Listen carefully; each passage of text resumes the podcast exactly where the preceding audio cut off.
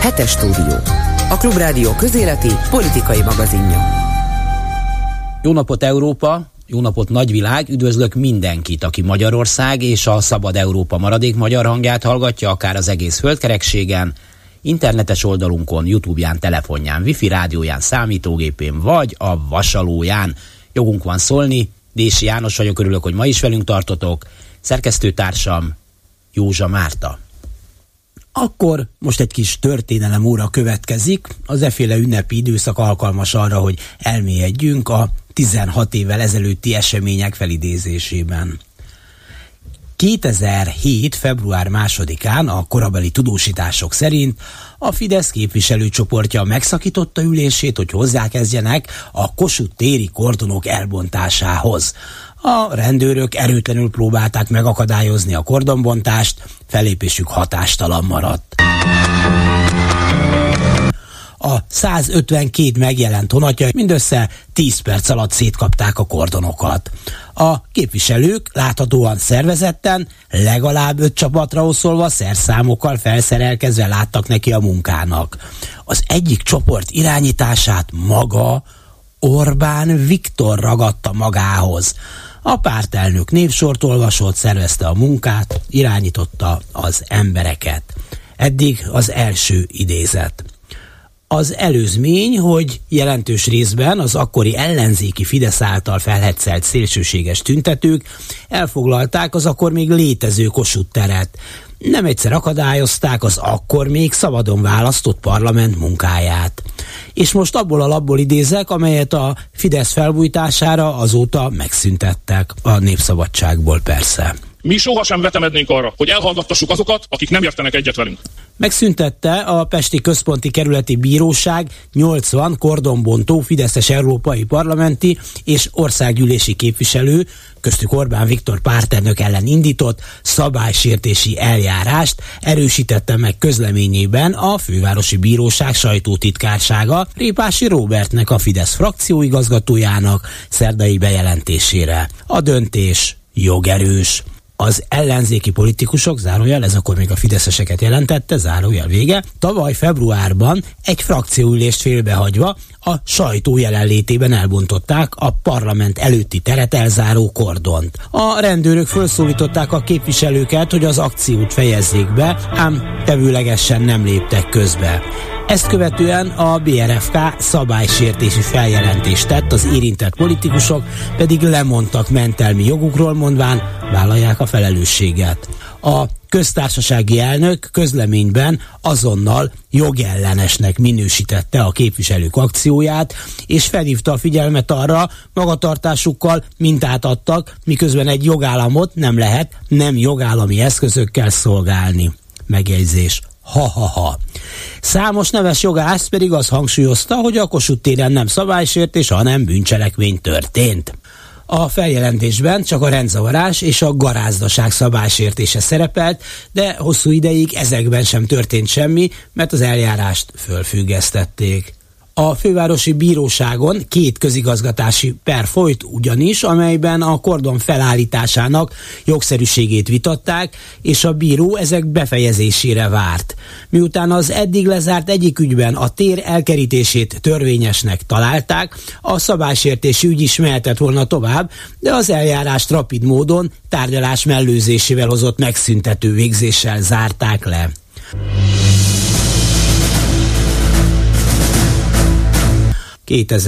Valami már felsejlett sokaknak 2010-ből akkor is.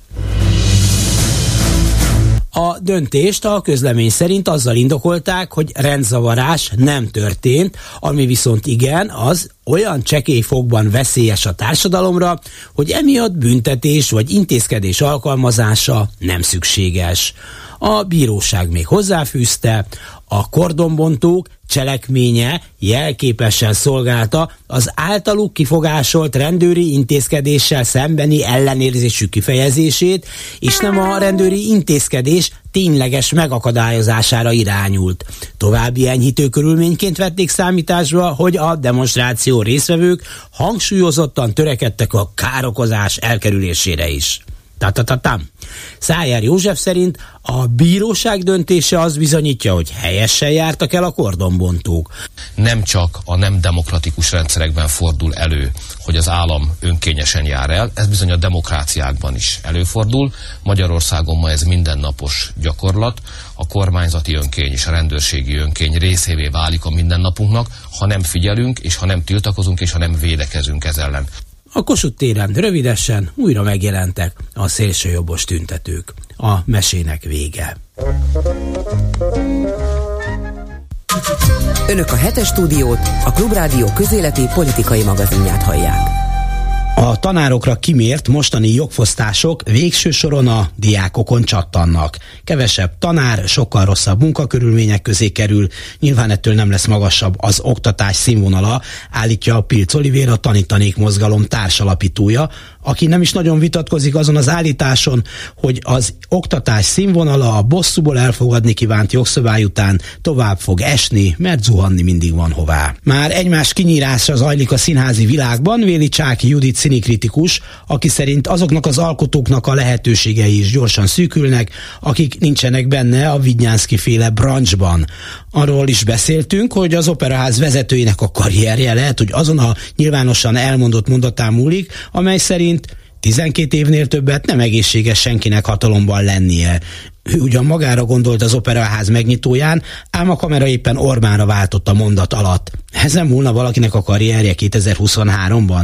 Csak ezen Véli Csáki, aki szerint legalább szórakozva figyelhetjük, ami történt, mert már a láncainkat sem veszíthetjük. Már azok sincsenek. És végül megbeszéljük a hét eseményeit Józsa Mártával, Várad Júliával és Bolgár Györgyel itt a Hetes Stúdióban. Hetes Stúdió. Azoknak, akiknek nem elég a hallgatás öröme. Pilz Olivér, a Tanítanék mozgalom társalapítója, a Miskolci Herman Otto gimnázium tanára van itt velünk. Jó napot kívánok!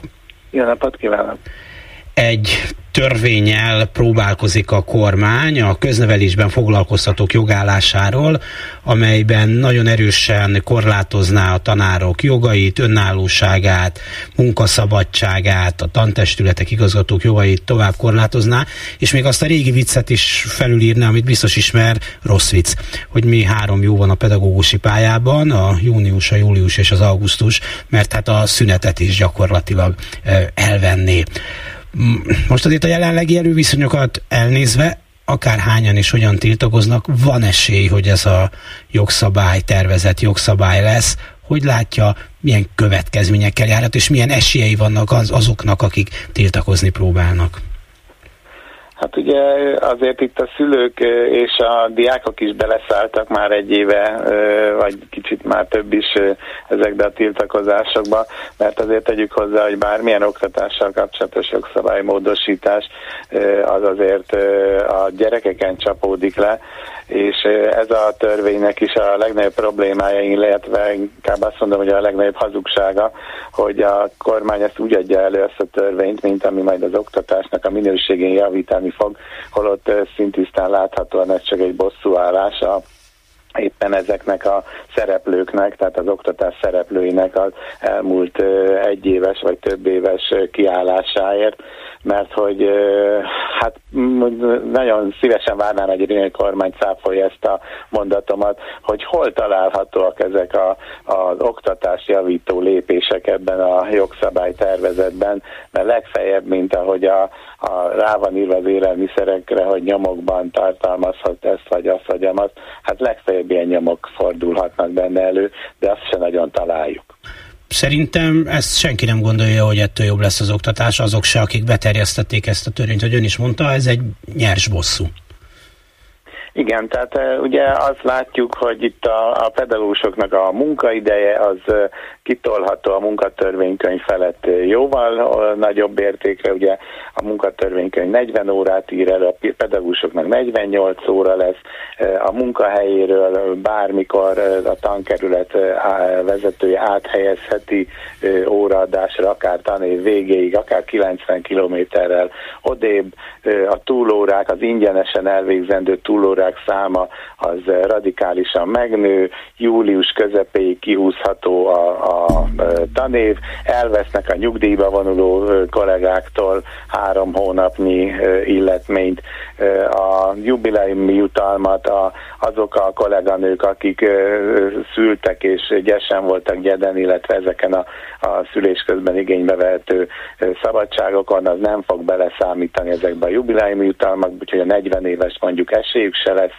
ha csak nem emelik meg a nyugdíjkorhatárt igénybe venni, és sorolhatnánk, tehát végestelen végig, és hát ez mind a gyerekeken fog lecsapódni, mert ennek a következménye nyilván az, ahogy most már látjuk is, mert van egy ilyen felmérés, hogy hányan fognak felmondani, és most már itt 3000 fő fölött van a létszám, hogy azok fogják elvégezni a munkát, akik benn maradnak a rendszerbe, azok a kollégák, és hát nyilvánvalóan azért a munkánk a minősége azáltal, hogy többet kell teljesíteniük, több teher szakad a nyakukban, folyamatosan romlani fog. Igen, szerintem több olyan pontja van a törvénynek, amelyik azt próbálja megoldani, hogy mi van akkor, hogyha nincs elegendő tanár, amit ön is emlegetett, ez az átvezényelhetőség, a szinte korlátlanul meghosszabbítható munkaidő, vagy akár az is, hogy egy magyar tanárnak parancsba lehet adni, hogy végezze el a fizika szakot és tanítson fizikát, hogy a tornatanár legyen matematikus. Pontosan, tehát nyilvánvalóan, hogy ezek majd meg lesznek oldva ilyen gyors talpaló tanfolyamokban, ugye ezek a dolgok, tehát 1 év alatt a magyar tanárból hirtelen fizikatanár lesz, de azért a minőségi oktatás az továbbra is ugye a kérdőjel. Nem, hogy mondjam, fordítva valunk, vagy rosszul ülünk a lovon, vagy hogy kell ezt mondani, amikor azt gondoljuk, hogy hát az lenne a normális, az lenne a célja egy kormányzatnak, hogy minél jobb legyen az oktatás. Ennek a kormányzatnak már régóta nem az a célja, hogy jobb legyen még az adott lehetőségek között is ez az oktatás, hanem hát mint hogyha tényleg az lenne a célja, hogy minél vacakabb. Én azt látom, hogy itt a kormányzás az a hatalom megtartásnak a mechanizmusa egyedül, és ez a jogszabály arra totálisan alkalmas, hogy elhallgattassa még esetleg a szájukat kinyitni szándékozó kollégákat, illetve hogy megkönnyítse az oktatási irányításnak a helyzetét, például azzal, hogy lehet még jobban elfedni a tanárhiányt, hogy lehet még több bört lehúzni a kollégáktól, és szó szerint nem érdekes az, hogy beledöglik-e a kolléga majd ebbe vagy sem. Szerintem azok a szabályok, persze ilyenkor még azzal szokták magukat az emberek vigasztalni, hogy jaj, hát nem eszik olyan forró a kását, de hát a szabályok mégis olyanok lennének, amilyenek, ha ezt elfogadják, hogy szerintem nincs az a talpas rendőr, aki ilyen körülmények között dolgozik, ilyen munkaföltételek között dolgozik. Hát miután ugye ez egy teljesen új státusz lenne, és a munkatörvénykönyve se vonatkozna a pedagógusokra, és azt látjuk, hogy a munkatörvénykönyvnél sokkal szigorúbb előírások vannak benne, vagy sokkal kedvezőtlenebb előírások, szerintem senkinek nem lehet kétsége afelől, hogy itt miről van szó. Tehát lényegében egy megrendszabályozás, egy megfélemlítés, egy bosszú törvényről van szó. Közben arról is hallani, hogy hát az elittebb iskolákat, jobb iskolákat minél nagyobb számban próbálnák átjátszani egyházaknak. Tehát az állami oktatás, ez a futottak még megyei 2 lenne. Igen, ez is nagyon gyanúsan azért az elmúlt időszakban megjelent. Ugye folyamatosan a kormány úgy adja el az egyházi oktatást, mint a legfelsőbb színvonalát az oktatásnak. Azért ez nem teljesen azokból a listákból, amik meg szoktak jelenni, ugye vannak ilyen összehasonlító listák, bár azért ezt is helyén kell kezelni, de azért nem látjuk, hogy valahol az élmezőny az csak az egyházi iskola lenne, és utána jönnének csak az állami iskolák. Ugyanakkor szóban ez nyomásban mindenféleképpen megvan, de hát a kormánynak a kommunikáció egyáltalán így a pedagógusokkal kapcsolatban az mondhatni bűn, amit csinálnak, tehát egy szakmát teljesen lejárattak. Mit lát a kollégáiban, mekkora elszánás van, hogy tegyenek valamit, hogy már előtték akik úgy érezték, hogy tiltakozni kell a dolgok ellen, azok már előtték a puskaporukat az elmúlt hónapokban? Mindig van egy ilyen hamu alatt lapulaparázs effektus, de azért azt látom, hogy nagyon elkeseredett a kollégák, nagyon elszántak akár olyanban, hogy új állást keresnek, tehát kénytelenek felhagyni a pedagógus pályájukkal akár több évtized után is. Ugye itt mindig az vetődik fel, hogy itt egy elöregedett szakmáról van szó, tehát itt 50 éves emberek akarnának lényegében pályakezdők lenni egy másik szakmában, hogy ez mennyire fog nekik sikerülni, mennyire fognak tudni elhelyezkedni, ez kérdés. A másik pedig ugye azért is ennyire elkeseredettek, azon kívül, hogy ez etikailag teljesen elfogadhatatlan ez a jogszabály, ami itt bekövetkezne, hanem azt is látjuk ebben a jogszabályból, hogy az a beígért bérezés, amivel itt visszhangzik most már nem tudom egy éve a kormány és a kormány közeli sajtó, hogy micsoda béremelés lesz, hát annak a kategóriáit is úgy sikerült megállapítani, hogy az alsó határ az lényegben azt jelenti, hogy egy jobbtányit sem emelkedik a kollégáknak a fizetése, mellette a terhelés pedig, ahogy emlegettük, ugye itt nagyságrendekkel növekedni fog. Igen, azt én is el tudom képzelni, hogy a pályán lévő pedagógusok egy jelentős része maximum magában fog morogni, de nehezen tudom, vagy egyre nehezebben tudom elképzelni, hogy egy pályakezdő azt mondja, hogy én egy olyan munkahelyet szeretnék, ahol korlátlanul átvezényelhető vagyok, döntenek az időmről, a szabadidőmről, ide-oda küldözgethetnek, nem is azt tanítom, amit én szeretnék, mert én, ha magyar tanár akarok lenni, akkor nem vagyok matek tanár.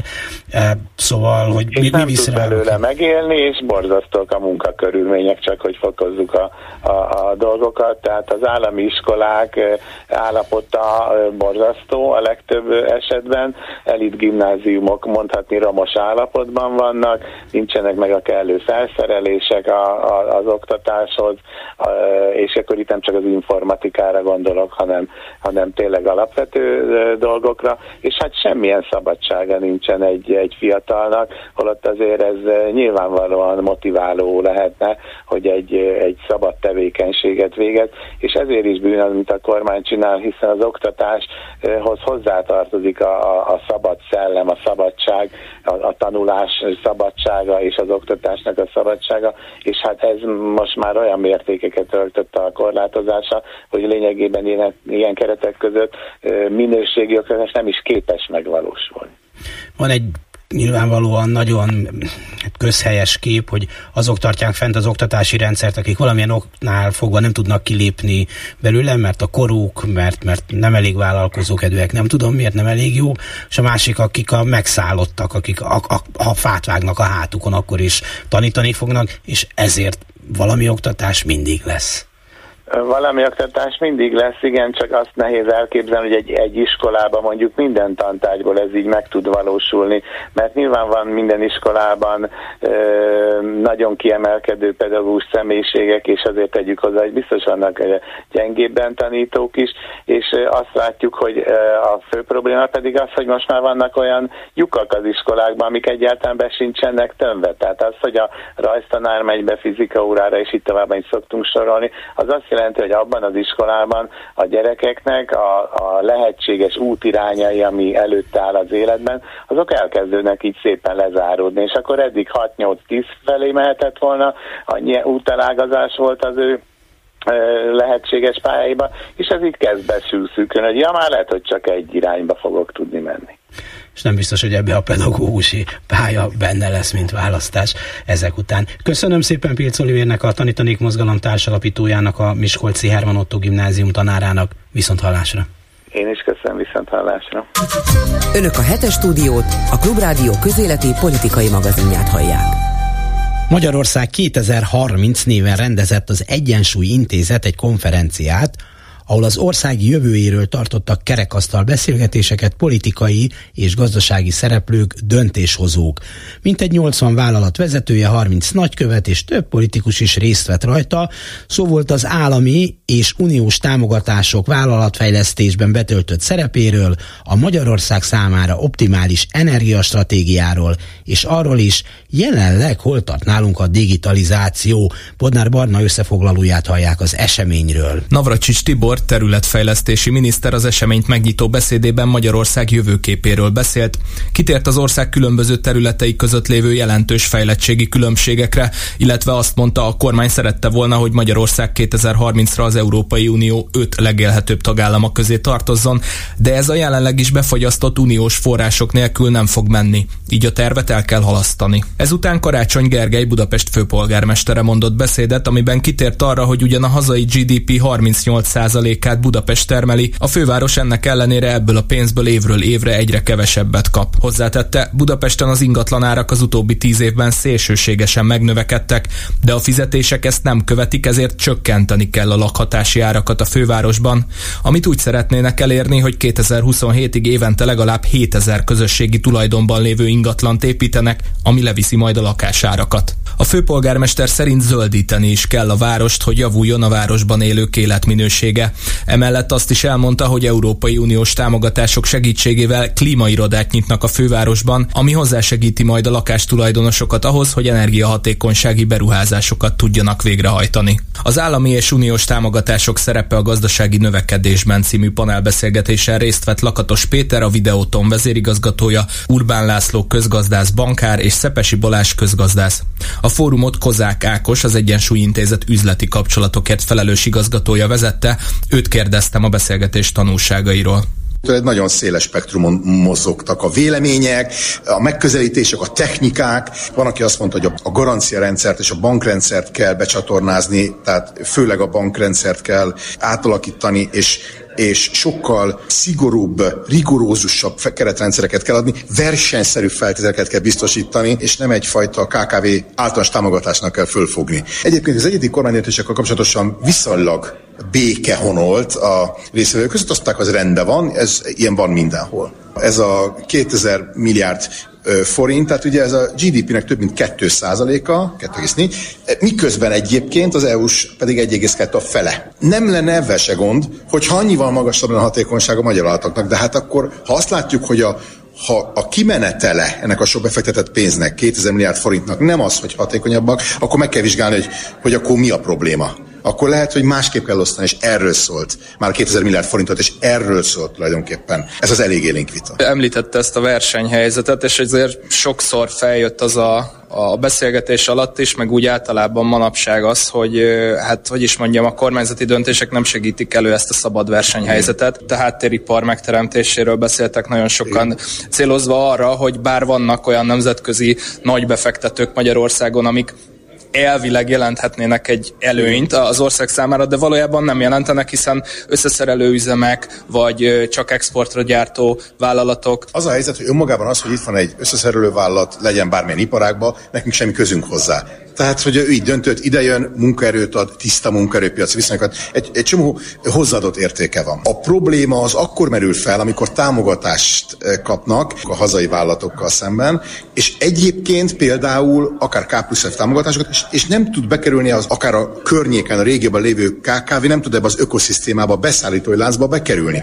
Márpedig ez nagyon sok iparágban és nagyon sok térségben így van az országban. Éppen ezért van olyan javaslata az Egyensúly Intézetnek, hogy például ugye a támogatásokat az csak akkor lehessen adni, ha egyetemeket, kutatóintézeteket bevonnak már, hogy helyi egyetemi kutatóintézeteket bevonnak. Bizonyos térségekben úgy lehessen a nagyvállalatoknak pénzt adni, csak akkor lehessen, hogyha nincs ott megfelelő magyar nagyvállalat. Önmagában az, hogy összeszerelő üzem van egy városban, bármelyik nagyváros mellett, de az nem kér támogatást, azzal tulajdonképpen nincs gond. Az a gond, hogyha egy támogatás kerül oda, ugye logikailag, hiszen az elvehet egy másik vállalkozótól. Természetesen tudjuk, hogy mennyi problémával küzdködnek a KKV szektor szereplői, mennyi mindent nem tettek meg, hogy nagyon élesen fogalmazzak az elmúlt 30 évben. Felelik a pénzüket, egy csomó-csomó fundamentális működési hibával mennek előre évről évre, de nagyon-nagyon sok panasz, kritika, észrevétel meg jogos a részükről, hogy nem tudnak bekerülni ezekbe a nagy ellátórendszerekbe. A következő program címe az Ideális Energiamix Magyarország számára volt, amelyen Beck Zsófia, a Boston Consulting Group ügyvezető igazgató partnere, Botos Barbara, klímaügyekért és klímadiplomáciáért felelős utazó nagykövet, és Ürge Vorszac Diana, az ENSZ kormányközi éghajlatváltozási testületének alelnöke beszélgettek. Kérésemre a moderátor Csernus Dóra, az Egyensúly Intézet vezető klíma és környezetpolitikai szakértője összegezte a hallottakat. Szerintem az egyik fő dolog, többen egyetértettek, hogy részvevők, és ez nagyon fontos kiemelni, az az, hogy az energiahatékonyság növelésével kell kezdeni az egész energiarendszernek az átalakítását. Tehát nem arról van szó, hogy ugyanolyan mennyiségű energiát kell előállítanunk más forrásokból, mint amennyit most használunk fel, hanem sokkal kevesebbet kell felhasználni. Ezt lehet energiahatékonysági intézkedésekkel elérni, vagy pedig egyszerűen szokásokat megváltoztatva lehet kevesebb energia igényt kialakítani. Tehát úgy gondolom, hogy ebben a kérdésben mindegyik résztvevő egyetértett, hogy ez a nulladik lépés az energiarendszer átalakítása felé. Hát az atomenergia az ugye egy nagyon konfliktusos kérdés Magyarországon, nem csak Magyarországon, szerintem az egész Európai Unióban. Én úgy gondolom, hogy jó, hogy egyáltalán beszéltünk erről, mert sokszor már elő sem merjük venni a témát, hiszen az alapján rögtön beskatujázzák az embert, hogy mit gondol az atomenergiáról. Én azt gondolom, hogy ez nem egy fekete-fehér kérdés. Az atomenergia a rendszerben tartása az nem egy jó megoldás, hanem egy kényszer. Mi úgy gondoljuk az Egyensúly Intézetnél, hogy valószínűleg soha nem fog megtérülni egy újabb atomerőmű beruházás. Óriási holteherként lesz a rendszerben évtizedeken keresztül, és egyébként valószínű, hogy a következő 10-20 évben a megújulók területén pedig lesznek olyan áttörések, ami miatt nem is lesz szükség egy második erőműre. Főleg itt az épületek szigetelésére gondol az energiahatékonyság kapcsán. Na igen, de hogy ez egy nagyon lassan megtérülő dolog, amit lehet, hogy mondjuk a választásokkal, vagy egy politikai programban annyira nem éri meg beépíteni. Akkor mi is a megoldás? Mert hogy abban egyetértettek az energiahatékonyságban, viszont az nem tiszta, hogy ezt hogy fogják megoldani, milyen forrásokból mondjuk.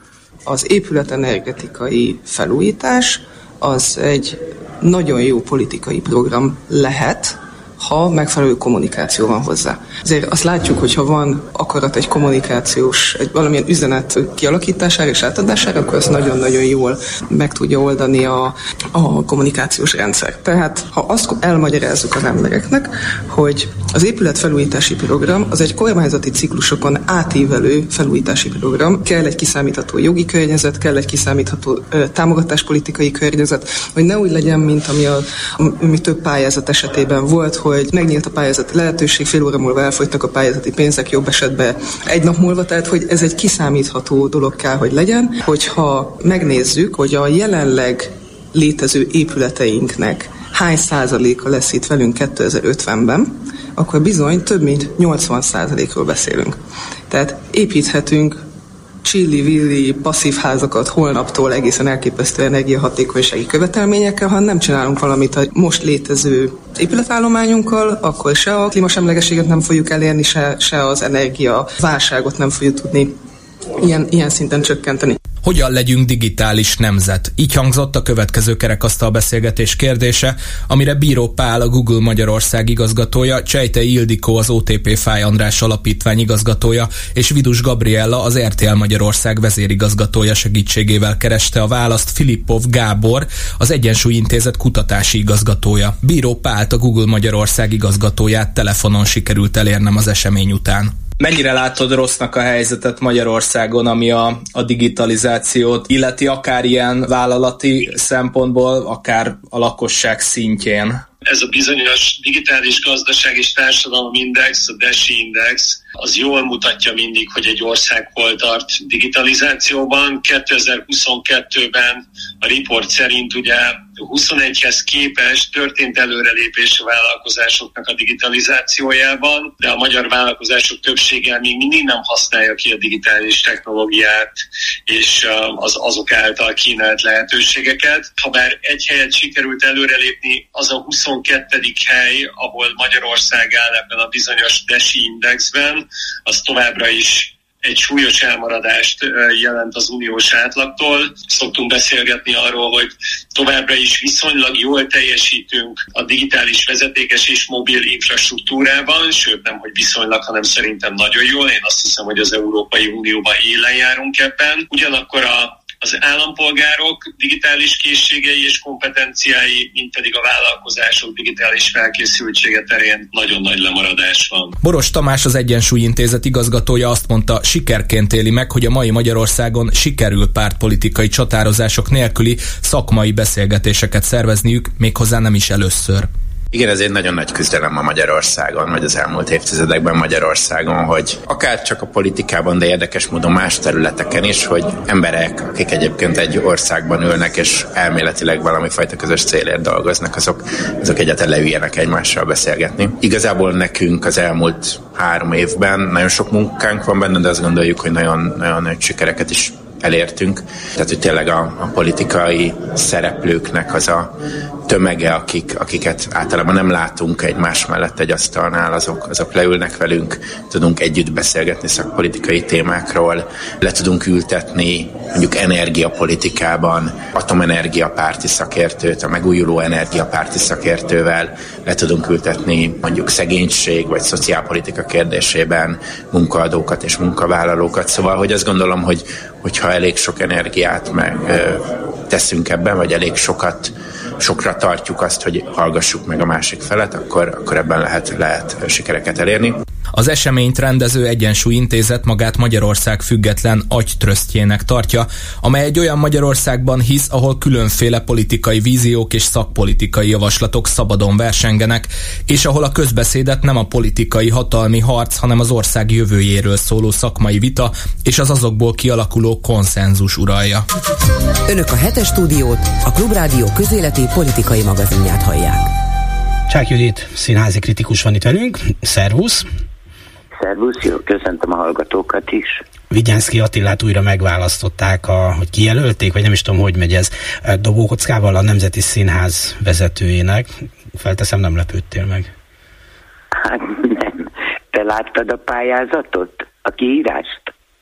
Keresünk egy darab Vidnyánszky Attilán? Nem tudom, mert én nem láttam a kiírást sem. Lehet, hogy láthattam volna, a pályázat pedig sehol nincsen a internet széles egén, úgyhogy azt se láttam. De hát ez mindegy is, nem? Hát ki gondolta volna, hogy más lesz? Hát szerintem azért is mindegy, mert azért most már jó pár éve ő a Nemzeti Színház vezetője is, meg a Színművészeti Egyetem maradékán létrehozott iskola kuratóriumának vezetője is, meg a Színházi Olimpia szervezője is, meg a nem tudom micsoda is. Tehát így körülbelül látjuk, hogy mit csinál és mit tud, nem? Persze. Úgyhogy valóban nincsen ebben semmi meglepő. Egyrészt, másrészt pedig tényleg kit lehetett volna oda tenni. Tehát ki az, akinek kívántad volna, ha csak nem utálod nagyon, hogy oda menjen igazgatni a nemzetibe. Hát lehet, hogy egy ügyes ember sok mindent tudna vele kezdeni. Nem nagyon látom át, de látom, hogy az operaház vezetőjének írt pályázatra jó pára jelentkeznek. Tehát, mert az hogy pályázat. Az pályázat. Igen, és az annyiban nyitott, ugye ott az Ókovács elkövetett egy könnyen lehet, hogy végzetes hibát, azzal a bizonyos mondattal, ami, igen, tudom, már nevet hallom, amikor azt mondta, hogy hát 12 év után vissza lehet vonulni, mondta az akkor éppen 12 éve királykodó Orbán jelenlétében, amit lehet, hogy ő nem is hallott meg, de Anikó, a First Lady meghallotta, és abban a pillanatban erről, ugye ezt lehetett látni a neten, oda is nézett Orbánra, hogy ugye hallott, hogy mit mond, úgyhogy könnyen lehet, hogy ezen az 5 ciklusra elúszott, és bocs, itt álljunk meg egy pillanatra, ráadásul itt egyrészt rosszabb volt már a jó szempontjából a helyzet, mert a TV közvetítésre, amikor ezt mondta pont, igen, ezt a jelenetet mutatták, amit mondták, tehát teljesen egyértelműen összehozta a nézőknek, de egy ilyen mondaton múlhat valakinek a szakmai karrierje a 21. században. Ilyen mondaton múlhat, tehát az, hogy mondjam, lényegi mondaton nem múlhat, csak egy olyan mondaton, ami narcisztikus sérelmet okoz az uralkodónak. Azon nem múlhatna, hogy mennyit pénzt tapsolt el, mire, vagy a Vidnyánszky mennyi pénzt tapsol el, azon sem múlik, hogy milyen színházat csinál, azon sem múlik, hogy miket mond, azon sem múlik, hogy a Vidnyánszky listája arról, hogy mi minden szűnt meg és ment tönkre, amióta ő a színházi élet fura-ura, mindenható ura, azon sem múlik. Semmi nem múlik, csak a lojalitáson, és elszúrni csak egy ilyen mondattal lehet. Egyébként ilyenre még a Vidnyánszkytól is lehet számítani, mert ő aztán nem a szavak embere, hanem a elszólások embere, tehát időnként olyanokat mond, ami az ember összes haja az égnek áll. Mondjuk nekem a kedvencem, egy fényképet nehéz elmondani, de hogy Orbán Viktor üres páholyban, alig látszik ki a páholy mellvényéből, és Vidnyánszky Attila, aki áll, ilyen meghajol előtte, ilyen teljesen olyan, mint egy feudalizmus idejében játszódó történelmi filmben a király fogadja. De ez mondjuk lehet, hogy csak egy szövegkörnyezetéből kiragadott fénykép. Egyébként te láttál mostanában bármit is mondjuk a Nemzeti Színházban darabot? Én régebben nem nagyon sűrűn járok oda, megmondom őszintén. Amiről kollégák azt mondják, hogy meg kell nézni, azt megnézem. De ezek régebben voltak, az újabbakat valahogy nem nagyon láttam. Az újabbakat nem nagyon láttam, majd fogom, és most ráadásul megyek a számos előadására a Mitemnek, meg a mi ez a másik? A Színházi Olimpia? A Színházi Olimpia, igen, arra. De például egy nemrégi bemutató volt a kaukázusi krétakör, azt láttam. És jó? Hát most mit mondjak, hosszú. Hát igen, de a büfés szereti, hogyha van szünet. Hát igen, ebben van. Akkor legalább a szünet és a rovat előműködik.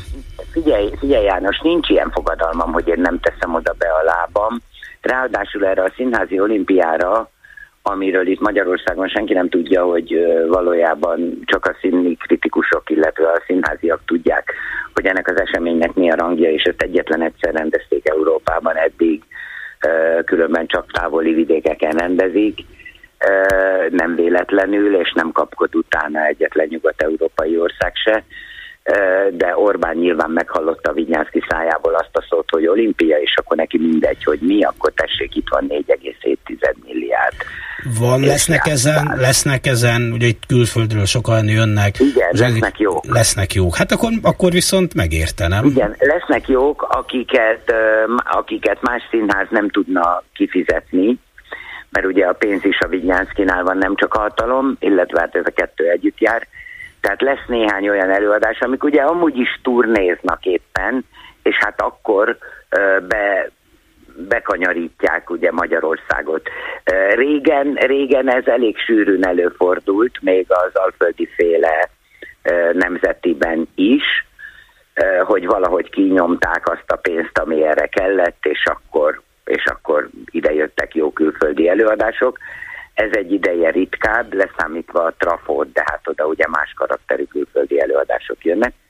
Úgyhogy itt most lesz olyan, ami érdekes, lesz Castellucci, lesz Marthaler, mondjuk az Miskolcon lesz, de szerintem bőven érdemes lebiciklizni érte. Nem beszélve a miskolciakról, akiknek házhoz jön. Akiknek házhoz jön, így van, és ott van egy nagyon jó közönség, mert van egy nagyon jó színház. Tehát, hogy igen. Jó darabokkal. Mi marad azoknak az alkotóknak, akik nincsenek betagozódva ebbe a Vidnyánszky uralta rendszerbe? Rendezőkre gondolsz. Igen, rendezőkre. Szűkül a tér és fogy a levegő, mert hogy most már az van, hogy aki nem a mi nótánkat fújja, az ne legyen.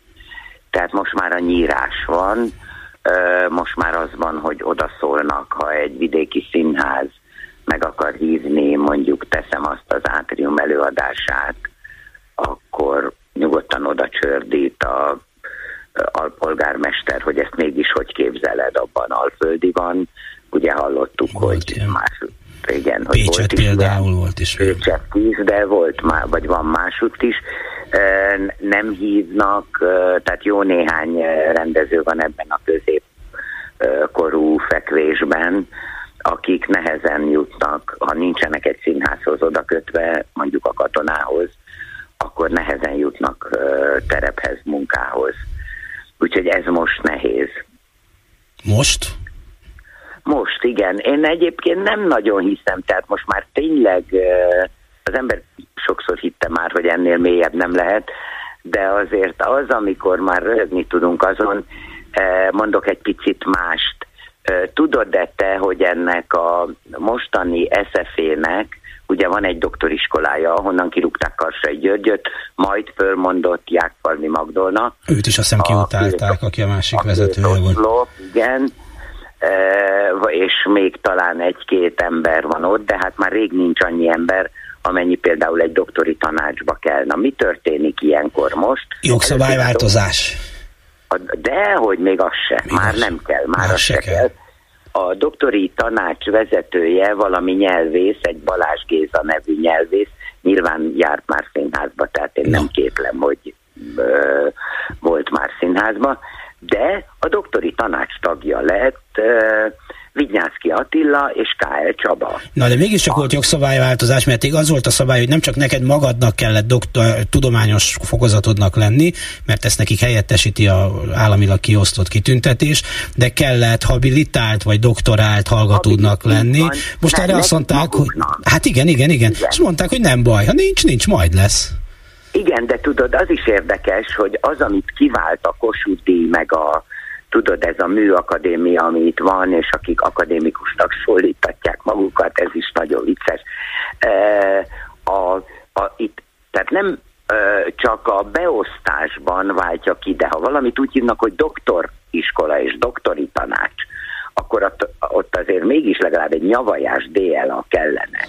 Tehát valami doktori fokozat, tehát doktorok ők nem lesznek, illetve legalábbis, hát nem tudom, egyelőre még nem doktorok, hát nem tudom, lehet, hogy doktorok is lesznek. De nem arra jöttek rá az Orbánék, hogy igazából ez néhány embert, aki a tudomány világában él, akiknek a színház igazán fontos zavar, de hát a darabok olyanok, amilyenek, a közönség egy részének tetszik, nem, a csomót meg lehet venni, nem számít, ugyanúgy föl kell a nap, a Mészáros Lőrinc ugyanúgy vesz holnap is egy háztömböt az András úton, nem mindegy, mi meg itt ezen elvírnyogunk egy kicsit. Igen, meg ugye már mi is tele vagyunk ezzel, tehát az ember már ezen tényleg röhög, és ők pedig, de tudod mi az érdekes, hogy szerintem ennek a szegény Vidnyánszkinak, akit azért én elég jól ismerek, mert mégiscsak egy teljes évet dolgoztunk együtt, és az nem is volt végig egy veszőfutás, mondanám, ennek most sincs egyetlen boldog pillanata se, ez egyfolytában retteg attól, hogy kikészül őt elárulni, diszkreditálni, ki fogja bántani, ki nem elég hűséges, kiben nem lehet megbízni, tehát egyfolytában körül pörög, valamint, hogy Orbánnak még mindig tetszik-e ő. Hogy áll ha van-e készülődő kultúrharca Demeter Szilárd és ő közte, hogy az Orbán hova fog állni, hogy nem, tehát egyfolytában ezen mi meg hátradőlünk a fotelba, mert már a láncainkat se veszthetjük, mert már azt is elvesztettük. Köszönöm szépen Csáki Juditnak, vigyázz magadra, szervusz! Te is légy szíves, minden jót a hallgatóknak, és neked is, János. Szia! Szia! Hetes stúdió. Azoknak, akiknek nem elég a hallgatás öröme. Első látásra, igaz, van aki a sokadikra is, azt mondja, a Trump elleni vádak nagyon gyenge lábakon állnak. A nyilvánosságra hozott 34 vádpont semmi új információval és támadási felülettel nem szolgál. Azonban mégis van valami trükkös megfogalmazás a vádiratban, ami túlmehet az eddig ismert pornosztáros botrányból kirobbant könyvelési vétség fogalom értelmezésében. James Forser, hollywoodi dokumentaristával és producerrel is körbejárjuk a témát. Mit gondol mindenről egy átlag amerikai? Csernyánszky Judit interjúja. Ugyancsak a héten kedden vették őrizetbe Donald Trumpot, aki feladva magát, a neki kijáró titkosszolgálati kísérettel szép komotosan besétált az alsó manhattani kerületi bíróságra. A biztonsági intézkedések már egy héttel korábban elkezdődtek, mert a 2021. január 6-i kapitóliumi lázadás ismeretében attól tartottak a hatóságok, az ördög nem alszik. Noha a New York-i rendőrség még kedden reggel is arról adott tájékoztatást, hogy nem detektáltak se a közösségi hálón, se informális csatornákon komolyabb szervezkedést, és nagy tömegektől sem tartottak. S valóban csak pár száz tüntető vonult fel mindkét táborból. Mi hiszünk Stormy Danielsnek. Feliratú táblák jelentek meg az egyik oldalon. A másik oldal sem volt különösebben hangos. Talán a Georgia állambeli képviselő, a Marjorie Taylor Greene körüli tömeg bizonyult a legaktívabbnak, aki azt kiabálta: Trump ártatlan. Boszorkányüldözés zajlik, és mindez az elnökválasztásba történő beavatkozás. Nem maradt ki a buliból a New York ikonikus alsógatyás zenésze, akit meztelen cowboynak hívnak, s a Times Square-en látjuk felbukkanni.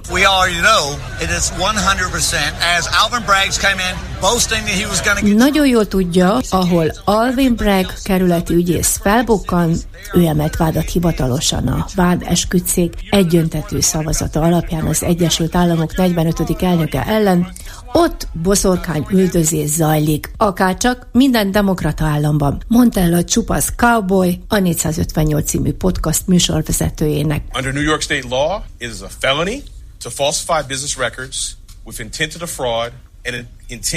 Alvin Bragg kerületi ügyész Trumpot szabadon engedve sajtótájékoztatót tartott, ahol elmondta, New York törvényei szerint bűncselekménynek számít, ha üzleti eredményeket meghamisítanak szándékosan, annak érdekében, hogy más bűncselekményt titkoljanak el. Jelen esetben a választóktól. A Trump által Soros György emberének elkönyvelt Alvin Bragg szerint a 2016-os elnökválasztási kampányban, sőt, még utána is hónapokon át Donald Trump folyamatosan megtévesztette a szavazókat, jobb színben feltüntetve magát. Amennyiben a december 4-én várható első tárgyalási napon olyan dokumentumok kerülnek elő, vagy olyan tanúkat hallgatnak meg, akik a Stormy Daniels pornósztárnak, Michael Cohen által kifizetett $130,000 hallgatási pénznél többre is utalnak, a választók tudatos megtévesztésére való utalással a bűncselekmény elkövetése bizonyítást nyerhet. Több fronton is. Tudjuk, hogy nyomozás folyik Trump ellen a Georgia államban, a szavazatok meghamisítására utaló hírhedt telefonbeszélgetése miatt. Nyomozás folyik ellene a 2021. január 6-i kapitóliumi lázadás szervezkedésében és részvételében való gyanú miatt is. Nyomozás folyik ellene a Fehérházból teherautókkal elszállított és eltitkolt több mint 100 szigorúan bizalmas vagy titkos dokumentum elrejtése miatt. Polgári peres eljárás pedig a vagyonhelyzete és feltételezett adócsalása miatt kerülhet még nagyobb bajba Trump ex-elnök. Orbán Viktor a beidézés és őrizetbe vétel előtti pillanatokban a közösségi hálón biztatta barátját, Trumpot. Folytassa a harcot, ő kitart vele az utolsókig. Nos, ugyebár a pornósztárral való afférját rendezendő, az ügyvédi díjazásként elszámolt összegen kívül említésre került a vádiratban a playboyos Karen McDougall-nek kifizetett $150,000 is. Továbbá a Trump torony egyik portásának az ügye is. Mert hogy állítólag a Hári Jánoson is túltevő portás azt terjesztette Trumpról, hogy egyik bejáró nőjétől házasságon kívül született gyereke. A sztorit el akarta adni a David Packer vezette National Enquirernek. És amikor a pegykálap meggyőződött arról, hogy a történet hazug, akkor ennek ellenére Trump utasítására nyilvánvalóan hagyták a kifizetett $30,000 altatni, mert hogy sose lehet tudni.